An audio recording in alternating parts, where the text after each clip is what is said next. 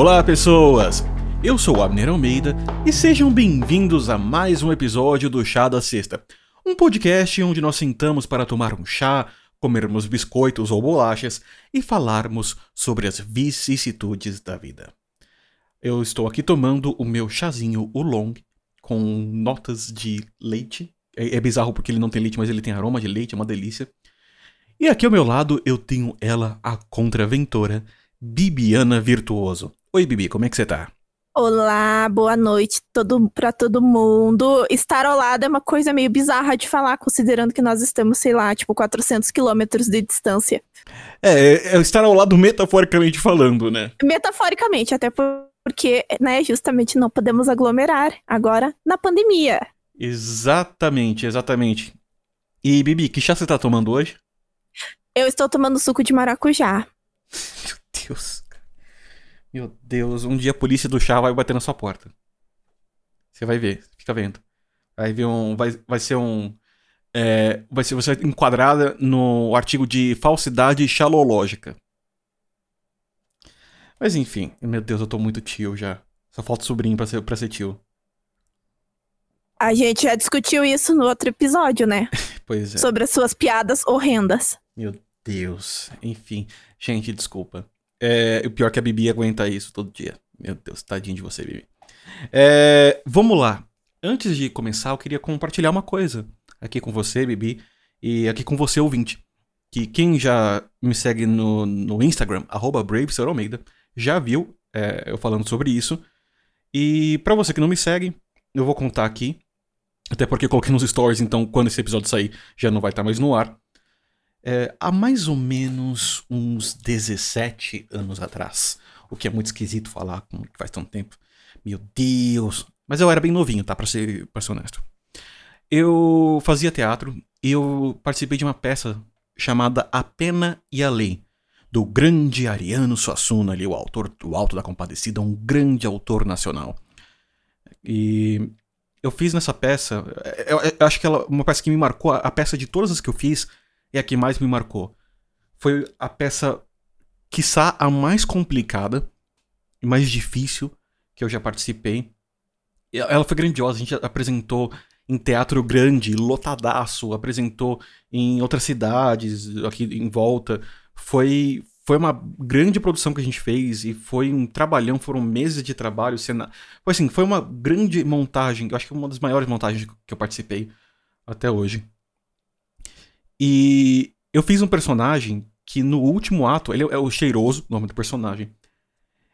E ele era meio que o apresentador, assim, que ficava entre atos. E no último ato, ele incorpora Jesus na, no julgamento da, das almas. E tem uma fala nessa peça que durante anos eu, foi uma fala que me tocou muito, até porque ela era muito difícil. Eu era novinho, então era muito difícil para mim aprender essa fala e conseguir fazer ela bem. Deu um baita trabalho. E eu fiquei anos procurando esse roteiro, porque a única versão que eu tinha era o papel todo amassado que com o tempo se perdeu. Depois de anos procurando, eu achei o roteiro dessa peça, comprei na Amazon, fizeram em formato de livro é, encadernado bonitinho, mas com a, as falas da peça. E eu achei a, a minha fala favorita dessa peça, que foi a penúltima fala que o meu personagem fez. E quando eu li isso, meus olhos ficaram cheios de água. Claro que tem uma questão de memória afetiva aqui, mas eu queria compartilhar com vocês é, esse trechinho de fala. E o personagem fala o seguinte: Pois, uma vez que julgaram favoravelmente a Deus, assim também ele julga vocês. Erros, cegueiras, embustes, enganos, traições, mesquinharias, tudo o que foi trama de suas vidas perde a importância de repente diante do fato de vocês acreditarem finalmente em mim e diante da esperança que acabaram de manifestar. Como zombaria, disseram isso de você, Madalena. Mas todos vocês nasceram na fé, viveram na esperança e foram agora salvos pela caridade que é um dos nomes divinos do amor. O Cristo foi mais uma vez julgado e crucificado. Os homens comeram mais uma vez sua carne e beberam seu sangue, esse fruto da videira que ele afirmou que não beberia mais até que viesse o reino de Deus. Tudo foi consumado. a carne do homem também será glorificada. E o espetáculo terminou. Mas agora mesmo ele recomeça. Eu termino dizendo como Inocêncio Bico Doce. Ai, meu Deus, que vida torta, a findar e a começar. Porque ninguém nunca perde vergonha para ela achar. Ah, mundo doido esse mundo, cujo mistério sem fundo só Deus pode decifrar. E meu olho enche de água lembrando dessa fala e lembrando da peça. Eu queria só compartilhar esse momento emotivo, esse momento é, pessoal com vocês e nessa conversa que a gente tem aqui semanal.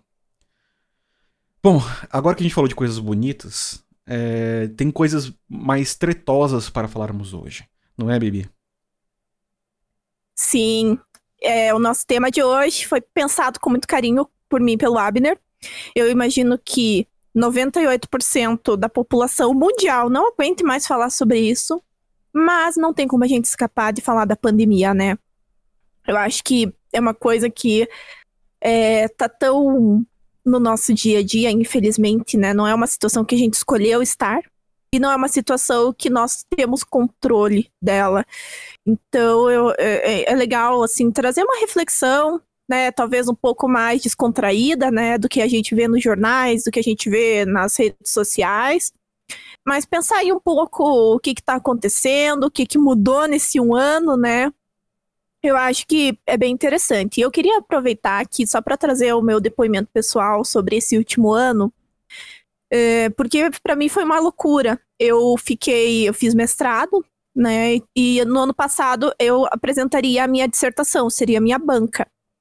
E eu tava assim, surtadona, né? Passei meses me preparando para essa banca e tal. E eu pensava, não, porque vai passar a banca, eu vou voltar a viver. E de fato, eu fiz a minha banca de mestrado, atrasou por causa da pandemia, ela teve que ser online, ela não foi da forma que eu esperava. Ela foi em junho do ano passado, dia 10 de junho. E acontece que eu falei tanto, tanto, tanto, né? Vou viver depois da, da mestrado e daí veio a pandemia. E no final das contas eu estou em casa faz um ano e dois meses praticamente. E a minha vida, particularmente, mudou bastante, né? Eu moro com a minha família aqui em Curitiba, com meus pais e meus dois irmãos. E o meu pai, ele trabalha em São Paulo, então ele passa a semana inteira, ele passava, né, a semana inteira trabalhando em São Paulo e vinha para Curitiba na sexta-feira à noite. E agora o meu pai está desde 17 de março, eu acho, do, de 2020 em casa. Gente, vocês não sabem o que é isso. Eu me criei com meu pai viajando, né? Meu pai trabalha com isso a vida inteira, então é bizarro ter o meu pai 24 horas por dia, 7 dias por semana, né? Os meus irmãos também, meus irmãos trabalham um monte. Então eles ficam em casa agora o tempo todo. A minha mãe também fica em casa, porque apesar dela ser aposentada, ela faz um monte de coisa, ela sempre foi muito ativa. E é bizonho, é uma situação que eu nunca imaginei que iria passar. A gente tá aí faz um ano trancado em casa, um ano que a nossa vida é literalmente computador, televisão, computador, televisão, cozinha, né? Então não, não tem como a gente não falar disso, né? Eu acredito que o Abner também aí teve uma história também essa mudança, porque tanto eu quanto ele, nós somos pessoas muito ativas, nós fazemos um milhão de atividades sempre. Então, para nós, está sendo uma experiência bizarra. Sim, tá sendo. é, nossa, tá, é, é até difícil mensurar. Bom, eu tinha planos, é, alguns planos ano passado, né? Eu comecei a pegar gosto por viajar.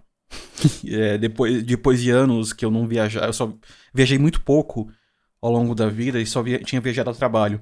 E depois de um bom tempo peguei gosto e eu finalmente tive condições de começar a viajar.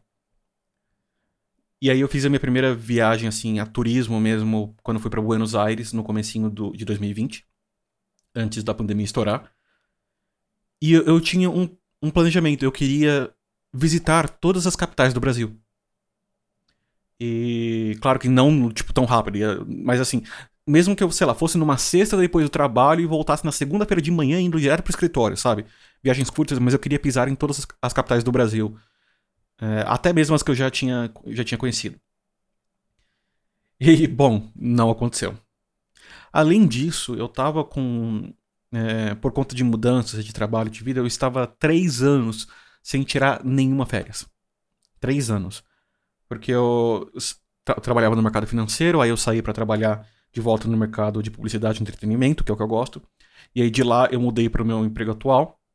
É, inclusive, a data que eu comecei no meu emprego atual era a data que ia começar minhas férias do emprego anterior. Foi nesse nível. Então, depois de três anos de férias, eu juntei dinheiro para fazer uma viagem legal, sabe? Uma viagem dos meus sonhos. Eu tava com dinheiro pronto para comprar passagem. Quando eu vi o, ne o, negócio começando a estourar, e eu, é, eu falei com, com o meu gestor, né? Eu compartilhei com ele dessa da minha dúvida. Ele, ele falou o seguinte: espera duas semaninhas só para ver como é que vai ser. Né? Só para ter uma noção, um cheiro de como é que vai ser. Duas semanas foi suficiente para entender que o negócio ia ia muito mais longe. Então, depois de três anos, eu tirei uma semana de férias para ficar em casa jogando Flight Simulator. Né? E, e aí eu fiquei guardando, tirei mais uma semaninha de férias no começo do ano, que era só para descansar mesmo. Eu tava guardando os últimos 20 dias de férias com alguma esperança que no final desse, do período eu poderia viajar um pouco. E aí eu recebo um, um e-mail do, do nosso RH falando: então, né? Suas férias meio que estão chegando no prazo. Se você não marcar, a gente vai marcar por você. E aí eu vou ter que tirar os outros 20 dias para ficar em casa, jogando Flight Simulator. Por, por conta do período Cara, que vira as férias. O, o, o, maior prova de que a gente achou que a vida ia voltar um pouco à normalidade foi em dezembro a gente ter comprado ingresso pro festival. Em que setembro. ia acontecer em setembro desse ano. Porque a gente tava muito crentes que a gente ia conseguir no festival, né?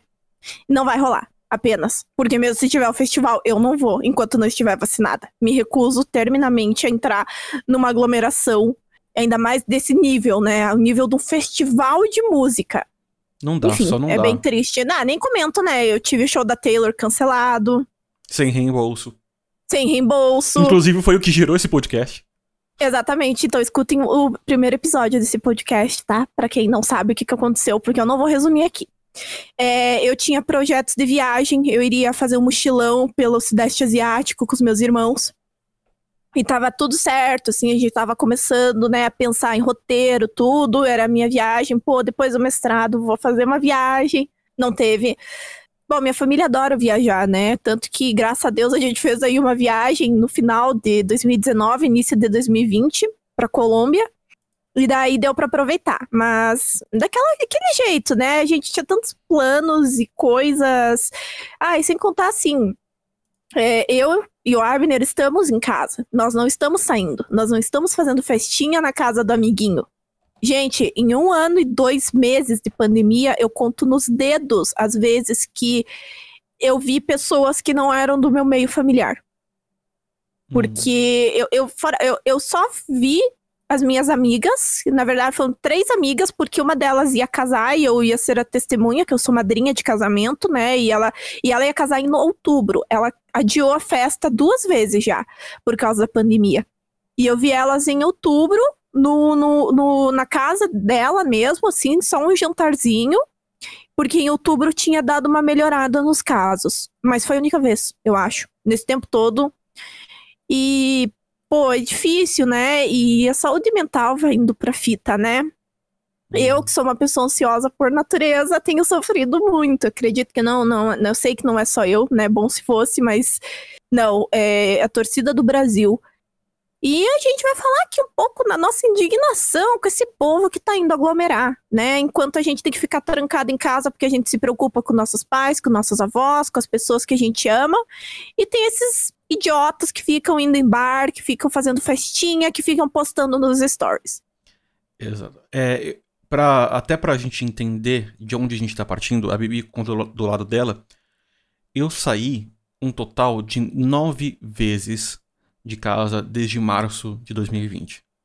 Dessas nove vezes, foi umas três relacionadas a um tratamento de dente, que eu tive que fazer uma restauração, e eu não tava, porque eu não tava conseguindo comer. Umas duas foi para fazer exame de sangue. E exame para cuidar da saúde. Então a gente tem aí cinco saídas para saúde. As outras, elas foram ou mercado ou farmácia.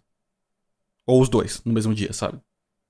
Foi, isso foi que eu saí na, em 2020, até agora. É, então, eu reconheço, tá? E eu vou, eu vou deixar bem claro, eu reconheço a minha posição de privilégio de poder trabalhar de casa. Não é toda, toda empresa que permite que trabalhos que possam ser executados de forma remota sejam executados de forma remota. E não é todo trabalho que pode ser feito de forma remota. Alguns trabalhos precisam ser feitos de forma presencial. Né? Então, é, perceba que em nenhum momento nós vamos estar falando do trabalhador que precisa estar presencialmente no trabalho. Exatamente. Nós somos pessoas que nós podemos, graças a Deus, ficar em casa, né? E, e, é, e é isso que também é difícil de entender por que, que tem é, casos, eu que sou advogada, eu vejo escritórios de advocacia, muitos, que continuaram abertos, sendo que a maioria do trabalho dava para fazer de forma remota. Né? Nós vemos escritórios, sei lá, um escritório de contabilidade, um escritório. Sabe, essas coisas assim que é, é, é necessário que essas pessoas que podem fazer esse tipo de trabalho fiquem em casa para quem precisa poder sair. Sim. E, e aí a gente tem um, uma disparidade aí entre. V vamos lá. É, primeiro falando da relação trabalhista ainda, tá? O, o que a pandemia fez foi acelerar uma tendência de flexibilização de local de trabalho.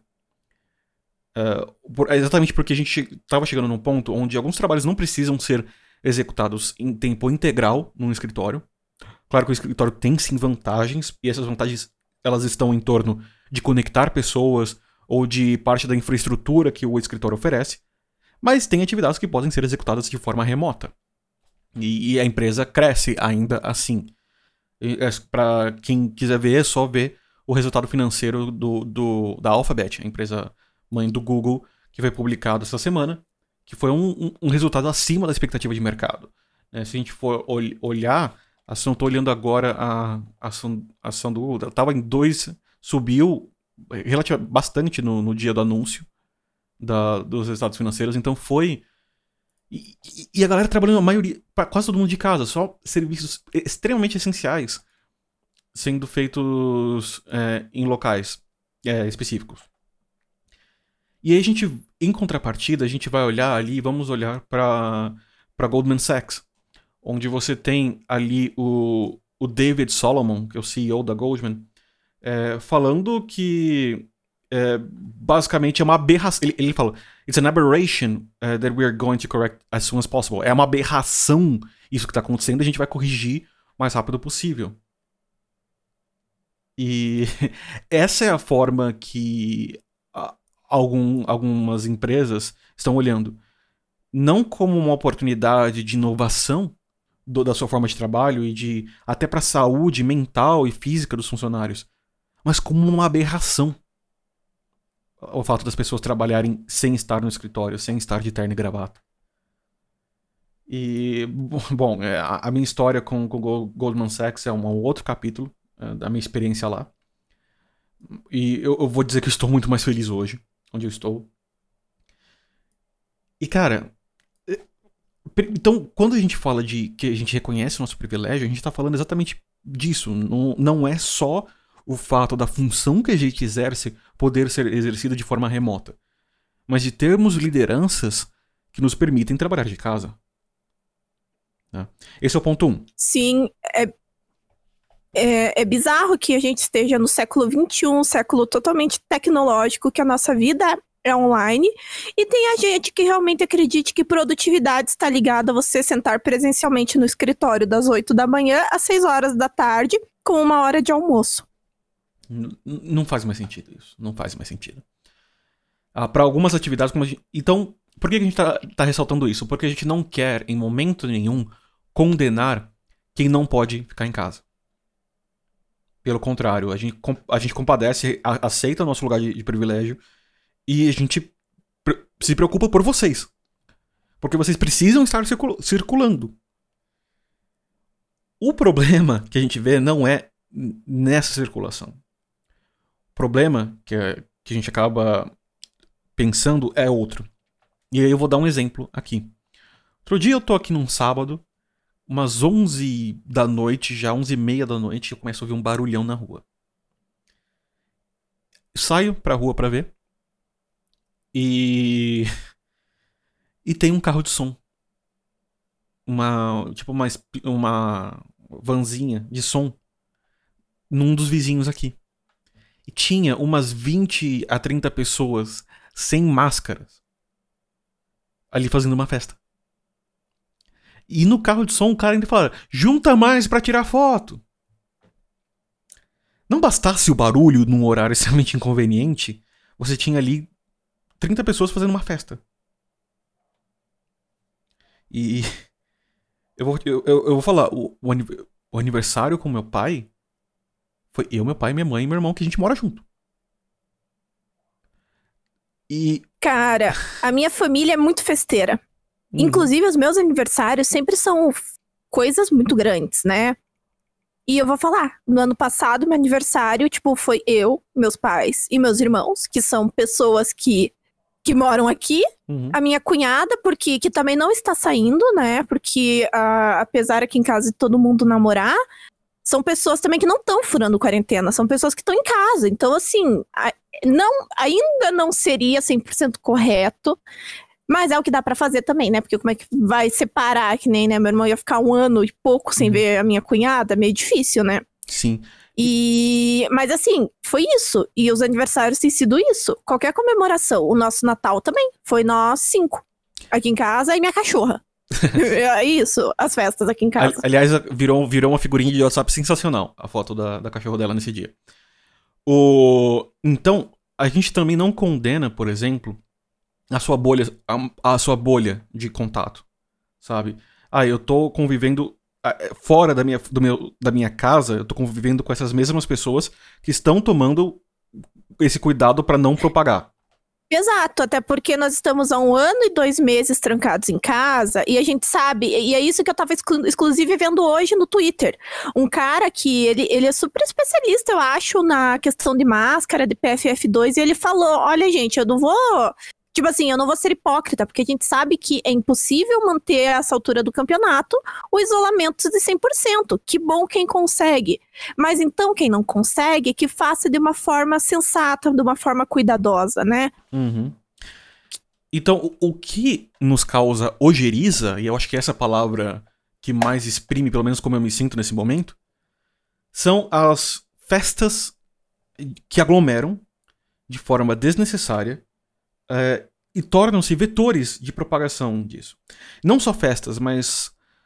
Vamos dar outro exemplo. Ambientes é. que não tomam o devido cuidado. É, não, so, não são ambientes, são as pessoas mesmo, Bibi. E eu vou te falar um, por que, que não é ambiente. A gente teve o, feria, o feriadão em São Paulo, que era... Aquele que era para segurar a propagação é. do vírus e foi a ideia, a pior ideia que eu já vi na vida para tentar. Vamos fazer o quê? No Brasil, vamos dar um super feriado, porque vai resolver os problemas. Então, o, você percebe que o problema não é o feriado, são as pessoas? Não, exatamente. O problema do mundo são as pessoas, entendeu? Então, assim, o que que aconteceu? É, deu feriado, a galera foi o quê? Vamos pra praia. Pra praia. E aí, o que, que as praias do litoral paulista fizeram? Fizeram barreiras sanitárias com teste de Covid. E tinha Aqui gente, também. E tinha gente e... que, que tinha, testava positivo, positivo, e não queria voltar. E, não, e queria é... furar a barreira sanitária. E aí, não bastasse isso, várias praias do litoral paulista é, fecharam as praias. A prefeitura fechou as praias, colocou tapumes nas entradas. O que, que a galera fez? Quebrou as barreiras físicas que as prefeituras colocaram para poder entrar na praia. É, e não só isso, né? Aqui no Paraná, a gente não, aqui foi meio que ao contrário, a gente não teve muitos feriados, né? Por exemplo, o judiciário aqui do Paraná tá tirou o feriado de carnaval, o, um feriado que teve, não da Páscoa, teve um outro feriado aí que a gente também não teve no ano passado, assim, porque eles estão tentando conter. Eu acho justo, né? Não é legal, porque, por exemplo, eu tive que trabalhar no carnaval, sendo que eu não estou aglomerando. Eu ia ficar em casa de qualquer forma, vendo TV, né? Mas enfim. E aqui no Paraná também teve muita. Eles, o prefeito das, de uma das praias aqui do, do Paraná falou que estava pedindo para as pessoas pararem de fazerem de fazer a quarentena na praia, porque eles estavam com uma superlotação dos prontos-socorros lá. Nossa. É esse o nível. E então, vamos lá. Agora a gente começa a, a entender a parte humana, tá? E a gente começa a ver num cenário desse, um cenário onde, claro, há uma campanha de desinformação por certa parte. O que leva a pessoa a, a, a ignorar isso? E o primeiro, a primeira acusação, e hoje eu vou acusar, hoje eu tô no modo um pouco mais. Eu tô, eu, eu tô pistola, tá? É, só que a pistola eu fico assim dessa forma, não fico gritando. Só um pouquinho, vai. A, a primeira coisa que eu acuso é a retórica so de redes sociais que a gente tem, que não é novidade, tá? Essa retórica, ela vai existir. Se a gente olhar para os gregos, a gente vai encontrar os sofistas falando isso. E onde, para os sofistas, a verdade é, não tá, inclusive tá nos diálogos de Platão, a verdade não era uma questão absoluta de investigação, e sim uma questão de opinião e de convencimento é a famosa, se a gente converter para hoje em dia, é a famosa frase pronta. É a famosa se soa bonito é verdade. Tá? E eu vou falar uma coisa aqui para vocês. Soar bonito, ser uma frase pronta, tem zero valor prático. Tem zero valor moral. Não é porque o seu discurso é bonito que ele tem validade. Tá? Não é porque você fala com eloquência que você não tá falando bosta. A bosta pode ser dita falando com eloquência e com frases que rimam, sabe? Com frases que fazem todo sentido. Você ouve aquilo e fala, nossa, eu me identifico com aquilo. Quando a gente fala de, de conhecimento, de verdade, de sabedoria, ela independe do, do que do que vale, do que, do que você te agrada. A realidade não tá aí para agradar a gente. A realidade tá aí como ela é. E se você filtra o que você ouve apenas para aquilo que te agrada, você está vivendo uma vida limitada. Você não, não vivencia o mundo tal qual ele é. Em suas benesses e em suas maledicências. Você vive um mundinho que só existe na sua cabeça e você deixa de aproveitar o mundo como ele é. E de viver, e de viver os desafios reais.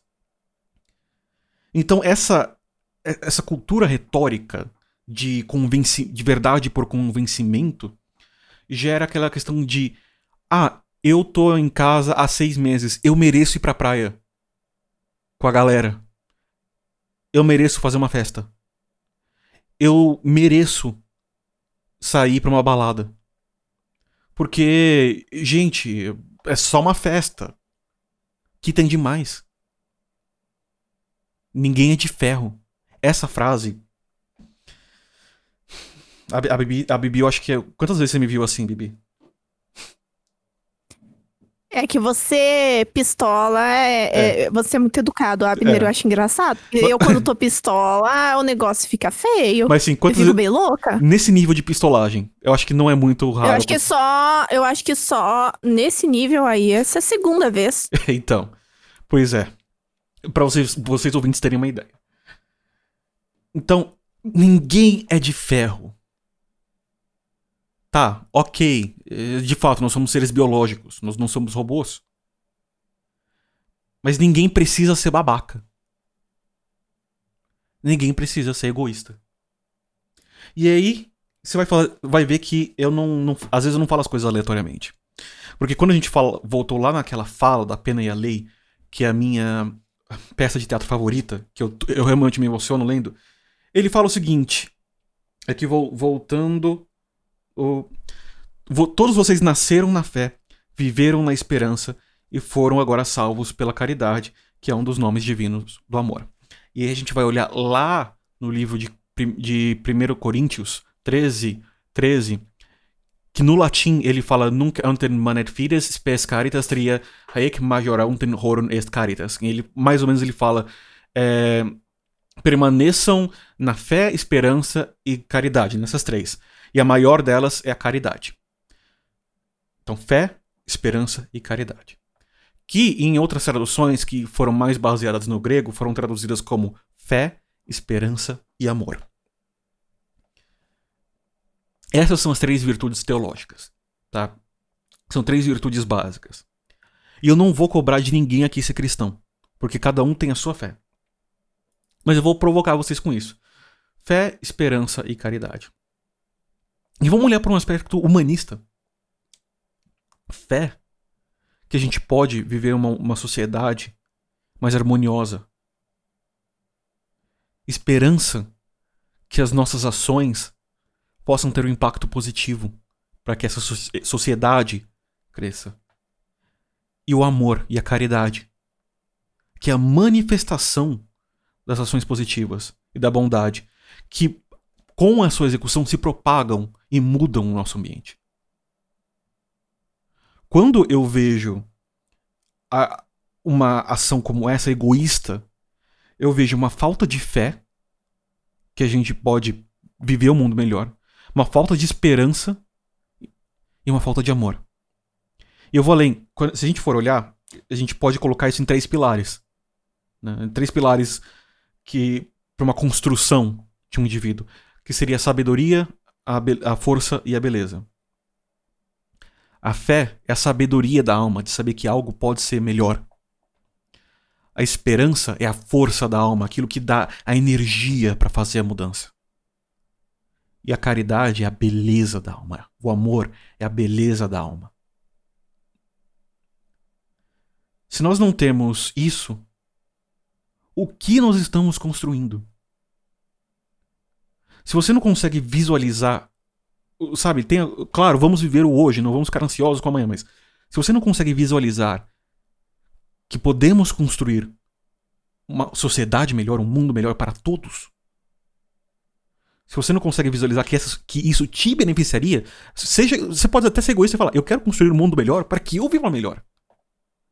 Para que eu tenha mais felicidade e mais plenitude. Se você não consegue olhar um segundo na frente de você e olhar que o que acontece ao seu redor impacta a sua vida, você é cego. Você não está olhando que você vive no mundo. Você não vive num mundo que existe apenas na sua cabeça. Você vive num mundo feito de pessoas. E esse mundo só vai funcionar harmoniosamente se todo mundo cuidar do seu cantinho bem.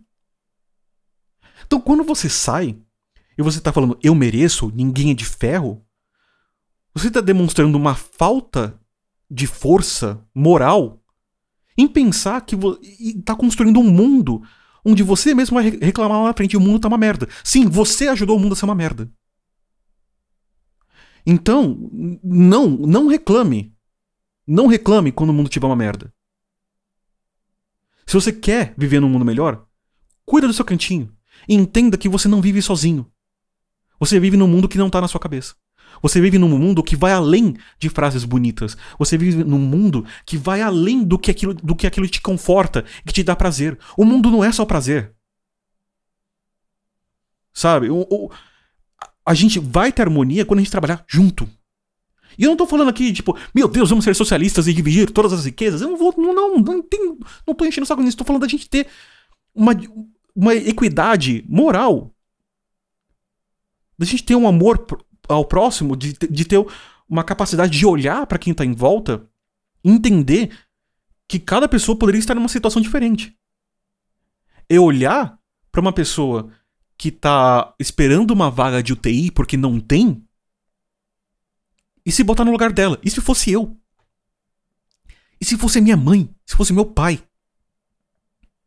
Se fosse o meu esposo, minha esposa, meu filho. Sabe uma coisa que eu não entendo? É, você tem que tratar essa situação você, como se fosse a tua casa. Você vai deixar a tua casa com o telhado quebrado? Você vai deixar a tua casa com uma parte dela sem funcionar? Porque, afinal das contas, a gente vive no mundo e o mundo é a nossa casa, né? E você vai correr o risco de levar doença para dentro de casa? Eu não sei. Eu sou uma pessoa que eu jamais me perdoaria se eu trouxesse o vírus é, para os meus pais, para os meus irmãos, para quem fosse. Porque eu, madamezinha, resolvi que não estava mais aguentando ficar trancada em casa e fui numa festinha com os meus amigos, sabe? E eu vejo isso com uma recorrência maior do que eu, que eu do que eu gostaria. É, é, é um hedonismo na sociedade absurdo. A gente sabe que as pessoas têm seus impulsos, têm suas necessidades, né? Eu sinto muita falta de socializar. Eu amo estar com os meus amigos. E eu era uma pessoa que ficava fora de casa de sexta a domingo, praticamente. E agora eu não tenho isso e eu sofro. Sim, eu sofro. Eu queria estar tá podendo viajar, eu queria poder estar tá fazendo um monte de coisa, eu queria estar tá podendo estudar. Gente, é esse o nível. A gente sente falta de uma aula presencial. Eu e o Abner estávamos, inclusive, comentando isso antes do episódio começar. Que a gente sente falta de poder fazer nossos cursos de línguas, né, com outras pessoas. E se a gente continuar só preocupado, ai, vamos ver os amigos, eu vou ver uns amigos, eu vou fazer uma festinha, vou fazer um churrasco, vou viajar. Nesse ponto, só vai adiar essas outras coisas. Não é o momento da gente pensar, ai, porque ninguém é de ferro. Sim, ninguém é de ferro, né? Todo mundo tem seus problemas. Mas não é porque eu tenho os meus que eu tenho que ferrar o próximo. É aquilo que no direito a gente fala. O meu direito começa, é, o meu direito vai até o momento que começa o do outro. E eu, e eu entendo que a pandemia, tendo risco de contaminação, eu não tenho direito de colocar os outros em risco. Porque eles não escolheram isso. E é o que acontece, é o pessoal que estava falando. É um absurdo, a gente daí tem que ir no mercado, a gente tem que ir numa farmácia, a gente tem que ir no médico, porque outras doenças, né, não pedem licença, infelizmente. As pessoas continuam tendo problemas. É, eu tenho que fazer coisas do meu dia a dia, às vezes tem que ir num banco, tem que resolver alguma pendência que não tem como fazer online. E daí, por causa de algum sem noção que ficou aglomerando no final de semana, eu corro o risco de ficar doente. Gente, isso é de um egoísmo sem fim. Eu não tenho nem como expressar a minha indignação de ver essas pessoas que conseguem viver a vida normalmente. Né? Eu tive, conheci uma pessoa que estava assim, ela, né, pegou Covid no início do ano. É, ela felizmente ficou bem, a família dela inteira pegou, tipo, dessa pessoa, todo mundo ficou bem. Deu duas semanas da recuperação, estava indo pra praia, e daí ficava daí passeando, postando stories, é, comendo sushi, saindo com uma outra pessoa, né? Uma pessoa que também estava furando quarentena, que tinha a mesma índole, porque para você fazer isso você tem que estar tá no mesmo nível, né, de princípios. E daí ainda tem a pachorra de colocar no final da semana, ai, que semana maravilhosa. Sim, porque estava vivendo como se o mundo não tivesse colapsando. Como se não soubesse que dali 10 dias ia dar a merda que deu. Que foi exatamente isso. Deu 10 dias do carnaval, a gente entrou naquela crise horrenda de março. E que está ainda reverberando em abril. Então, eu não sei como essas pessoas deitam a cabeça no travesseiro delas à noite e conseguem, sabe, viver. Pens... Não, eu não entendo como não é possível pensar no próximo. Não, não, não, é uma coisa assim que. Ai, gente, desculpa, eu fico muito puta. Não, mas, Ai, mas eu, eu, vou te falar que isso. Isso é uma pequenez mental. Eu tô, eu tô ácido hoje, tá? Eu tô direto. É uma pequenez, porque não olhar pro que tá acontecendo em volta da forma como as coisas estão acontecendo mostra é, uma incapacidade de olhar a um palmo além do, do, da própria fuça. Então, o mundo, é, quando você vive dessa forma, você faz com que o mundo fique do tamanho da sua vida. O, que o mundo fique do seu tamanho. E não do, do tamanho que o mundo é. Se você não consegue expandir o seu mundo, você vive na pequenez de uma bolinha dentro de uma bolinha dentro de um universo. Você é menos que um grão de areia no universo. E quando você vive sendo menos que um grão de areia, você admite a sua pequenez. A sua pequenez intelectual, a sua pequenez moral. Então, você quer fazer isso porque você não consegue olhar em volta, é pequeno. Ah, mas eu não consegui, eu não consigo ficar. Você sabe, aí além da pequenez tem a fraqueza. Né? A fraqueza de que os únicos prazeres possíveis são aqueles que dependem de outrem. Você não consegue passar tempo consigo mesmo. Claro que a gente não quer, depois de um ano, cansa passar tempo consigo mesmo. Mas ainda assim a gente começa. Olha, olha o contexto macro, olha o que está acontecendo em volta de si. E isso também é um ponto que eu acho interessante de comentar, né? As pessoas, elas viveram tanto, tanto, tanto socialmente que elas têm medo de se encarar sozinhas. E é difícil, é um processo dolorido, né? Tem pessoas que se adaptam melhor, porque já eram acostumadas. E pessoas que têm uma formação emocional mais forte também né, que trabalharam isso anteriormente, elas estão conseguindo lidar de uma forma melhor. Porque é muito difícil quando você olha e daí você chega no final de semana e você pensa, cara, o que, que eu vou fazer? Né? Claro que tem pessoas que são mais privilegiadas, que vivem com a família, né? Como eu, você, que graças a Deus não ficamos nunca sozinhos. Mas não é fácil, é um processo que dói. E só que não é um motivo para você ficar saindo, para você colocar né, você e os outros em risco. Porque uma coisa, se eu, Bibiana, saísse e eu tivesse certeza que só eu poderia pegar o vírus. Eu assinei né, os termos de uso. Aceito e quero continuar. Mas não, esse aceito e quero continuar envolve todas as pessoas que eu convivo, né? Que é a minha família. E eles não têm nada a ver com a, os meus desejos, as minhas vontades nesse momento. E é isso que as pessoas têm que colocar em mente, né? que não é porque elas estão passando por um período difícil, porque todo mundo tá. Afinal das contas, tem 2 mil mortes por dia no jornal. Tá faltando vacina. Apesar de nós termos uma vacina, nós temos um governo extremamente incompetente que não foi atrás disso, né? Que eu nem vou entrar no mérito, porque senão eu vou começar a gritar aqui no microfone. É, nós não temos vacina ainda. E não é porque também a gente tem vacina que isso diminui os riscos, né? Porque a transmissão continua. E basta você pisar na bola uma vez para que aconteça alguma, alguma merda, né? Então, as pessoas têm que se conscientizar, só que a gente já não sabe mais o que fazer, né? Eu sou uma pessoa que sou muito tranquila em relação à repressão é, do governo, repressão de, de, das forças é, políticas, mas eu acho que nesse momento, realmente, aqui em Curitiba, nós temos um problema bem sério. Nós temos é, muitos lugares ao ar livre. Eu não sei como é que é em São Paulo, mas nós temos muitos barzinhos ao ar livre, o que eu acho bizarro, porque em Curitiba sempre tá frio e sempre tá chovendo, mas enfim. E nós temos muitos desses lugares. E aqui tem um que até é relativamente perto da minha casa, que tava lotado quando mudou a bandeira. A bandeira vermelha, tipo, quando abriu de novo o, a possibilidade dos bares funcionarem, tava lotado de jovens. E daí eu vi um comentário do, do Twitter que eu achei muito sensato. Que falaram, por que, que a polícia militar, a polícia civil, sei lá, não, não chega com uma mangueira de água para dispersar a multidão? Eu achei super válido. Curitiba, 11 graus seria perfeito. Porque eu acho que é, é, o jeito, as pessoas não aprendem por bem, elas, têm que, elas vão aprender por mal. O... E, e aqui eu quero dar um, um, um parâmetro para vocês, tá?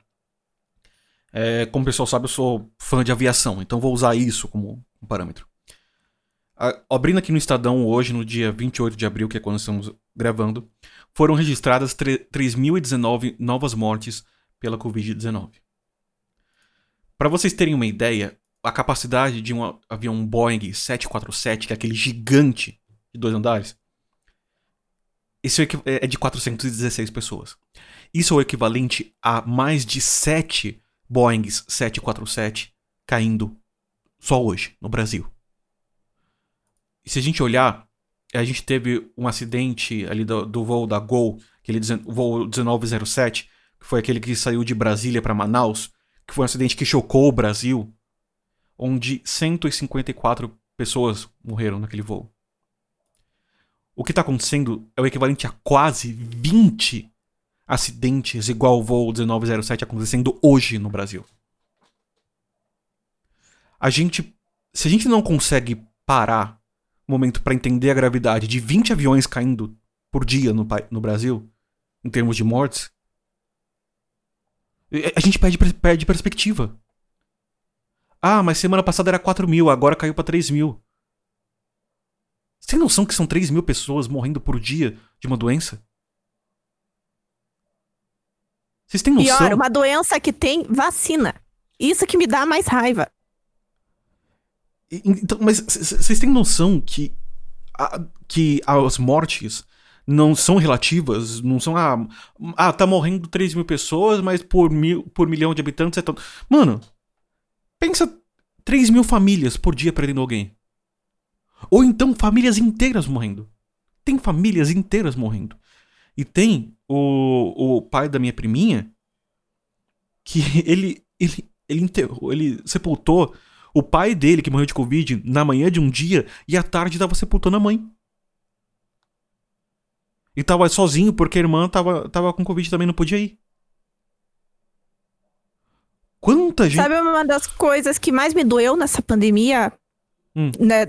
Assim, graças a Deus, eu não, né, não perdi ninguém da minha família, né? Minha família pegou. Tiveram pessoas que pegaram, né? Assim, ah, acontece, né? Tive primos e tal. Graças a Deus ninguém agravou, ninguém foi internado.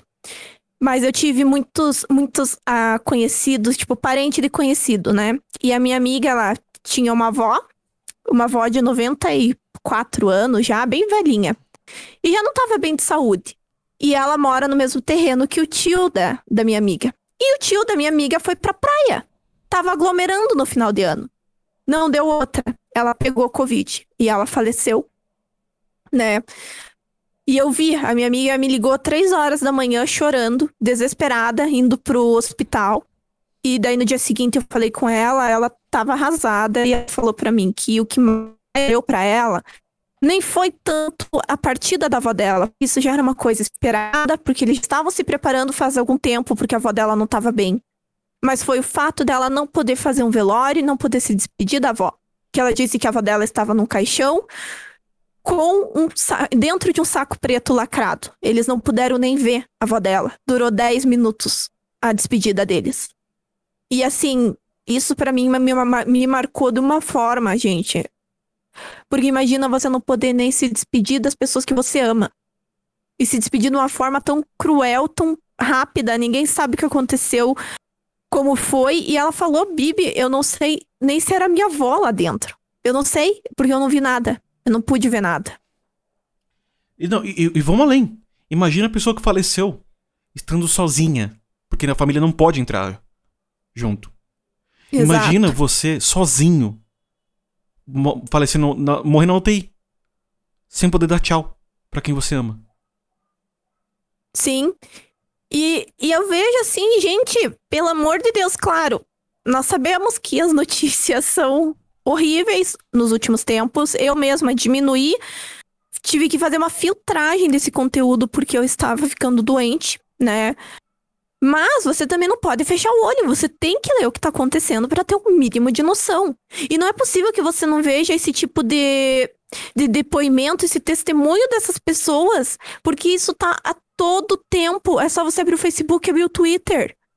Não é difícil. E como que você, sabendo disso, sabendo dessa situação, resolve levantar a sua bunda da cadeira e ir para um barzinho com seus amigos, sem respeitar distanciamento social, sem usar máscara e sem usar álcool gel? Porque você simplesmente não consegue passar um final de semana sem dar rolezinho. E você não, não consegue pensar nas 400 mil famílias que perderam os entes queridos, porque não são 400 mil pessoas, né, só. São 400 mil histórias que se perderam. E você não, não tá nem aí, né? Eu, eu acho isso impressionante. É só uma estatística, porque enquanto não chegar perto, não vai afetar. E eu vejo que muitas vezes, mesmo chegando no lado, você passando por isso, você não muda os hábitos. Isso que é o pior. É, é isso, isso pesa, isso dói. E aí eu vou, eu vou fazer um convite para você, ouvinte. Aí você fala: Não, não, Abner, não, Bibi. Eu tô me cuidando, eu tô fazendo certinho. Para você, eu estou mentalmente te abraçando, tá? Mentalmente, respeitando o distanciamento social, mas você que tá fazendo tudo certinho, estou mentalmente te abraçando. Você que não pode ficar isolado, pelo, por, como a gente comentou no, mais no começo do programa de hoje, a gente também tá mentalmente te abraçando. Eu falo, e, e, e preocupado com você. Porque você precisa estar tá circulando. E aí, para você que, tá, que não tem essa opção de não de ficar em casa, é, ou você que já tá ficando em casa, eu vou fazer um convite para você. Esse convite é muito simples. Não dá palco para maluco. E começa com, com tudo que você consome. Tá com. Tá com seus amigos ou amigas postando coisas nas redes sociais? Para de dar audiência para essas pessoas. Porque o que elas estão é alimentando o ego. O que está acontecendo ali é que olha só o que eu fiz, olha só como eu estou feliz. Alimente meu ego com seu like. Então não bastasse fazer merda, elas querem validação pra merda que elas fizeram para não para ter sentido. Então para de dar palco pra maluco. Para de dar palco, para de dar like para essa galera. Ou para de consumir conteúdo do, do, de quem tá próximo de você tá fazendo isso. E não é, só quem tá próximo, né? coisa... né? Mas só para concluir, não só quem tá próximo. Você tem, tá vendo influenciadores ou, ou alguém que produz conteúdo é, que você acompanha e tá fazendo merda? E tá fazendo tipo, essa merda de forma consistente, ficar postando e falando: olha só que da hora a minha viagem. Ou fazendo videozinho de dança no, no TikTok, mostrando que tava aglomerando. Meu irmão, se você tá dando palco para essa galera, você tá validando o que eles estão fazendo. Sim. E tem outras coisas que, aproveitando aqui o gancho, porque, né, espero que essa mensagem agora chegue para mais pessoas. Mas dá pra fazer a nossa parte, né? Ficar em casa, evitar aglomerar. Se tiver que sair, usar máscaras eficientes, né? Usem PFF2.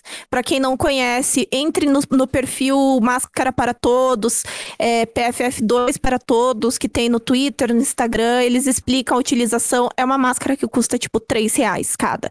E dá para você reutilizar e elas são muito boas de usar. Elas são extremamente confortáveis, né?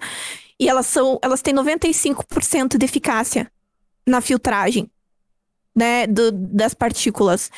E é uma coisa que é tão simples e que as pessoas não sabem. E isso já poderia salvar muitas vidas, né? Além, claro, álcool gel, manter sempre os ambientes arejados, não ir em locais é, com grande fluxo de pessoas. Isso já, quem faz isso, se todo mundo fizesse isso, nós estávamos nessa situação caótica que nós estamos. Então, né, se você ouvinte puder fazer isso, né, vá, procure, se informe. É, eu, né, também estou nas redes sociais, é, no meu Instagram, eu, é, arroba Bibiana Virtuoso, ou Bibiana B Virtuoso, alguma coisa assim, eu nunca lembro. Eu, eu já confirmo no, aqui pra você. No Twitter, no Twitter, arroba Garota Jedi. Né, tem o, o, Twitter e o Insta do Abner também, que ele sempre divulga aqui. Vocês podem perguntar, se vocês tiverem alguma dúvida, me manda uma direct. Eu vou responder. Vocês podem mandar e-mail pro Chá da Sexta. A gente indica. Eu, inclusive, tenho os fornecedores é, desse tipo de máscara para enviar, né, para dar dica. É, tem tabelinha com os melhores preços. É uma coisa super. É super tranquilo e é uma coisa que salvaria muitas vidas. Sim. Ah, ah, só confirmando aqui, o Instagram da Bibi é @bibianavirtuoso.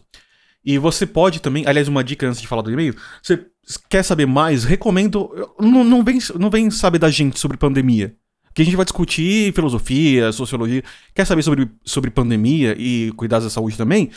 Procura um cara chamado Atila Yamarino. Se você já não conhece ele, conheça. Não é Lamarino, é Yamarino. Então, vai lá no YouTube e procura Atila Yamarino. Esse é o cara Ou que... Ou siga no Twitter. Ou siga no Twitter, mas eu, eu, eu, gosto do YouTube porque é bem didático. Ele é um cara muito didático. Ele é um cara que fala... É, ele sabe explicar muito bem. Então, quer saber sobre os aspectos técnicos da pandemia? Vai lá. E você quer pistolar com a gente é, sobre o que está acontecendo? Você pode mandar lá um e-mail no contato arroba chadacesta.com.br. Não só pistolar com a gente. Você quer saber, ah, ajuda, eu preciso achar máscara, eu não sei como. Manda que eu e a Bibi, a gente, a gente acessa o e-mail e a gente vai te ajudar. A gente se compromete a ajudar vocês. Exatamente. Eu tenho várias amigas que estão bem envolvidas com isso, elas que me apresentaram a palavra da, da máscara PFF2. Gente, quando vocês conhecerem, vocês vão entender o que nós estamos falando. E façam isso. É três reais cada máscara e vai fazer toda a diferença na segurança de vocês e das pessoas que vocês amam. eu vou, eu vou além. Se você tiver condições financeiras, isso é para quem pode, para quem tem essa. Pra doar. É, compre de lotes maiores e doe. Até porque é muito mais barato se vocês comprarem lote maior, fica a dica Mercado Livre. A partir de 50 máscaras cai pela metade, assim, do preço.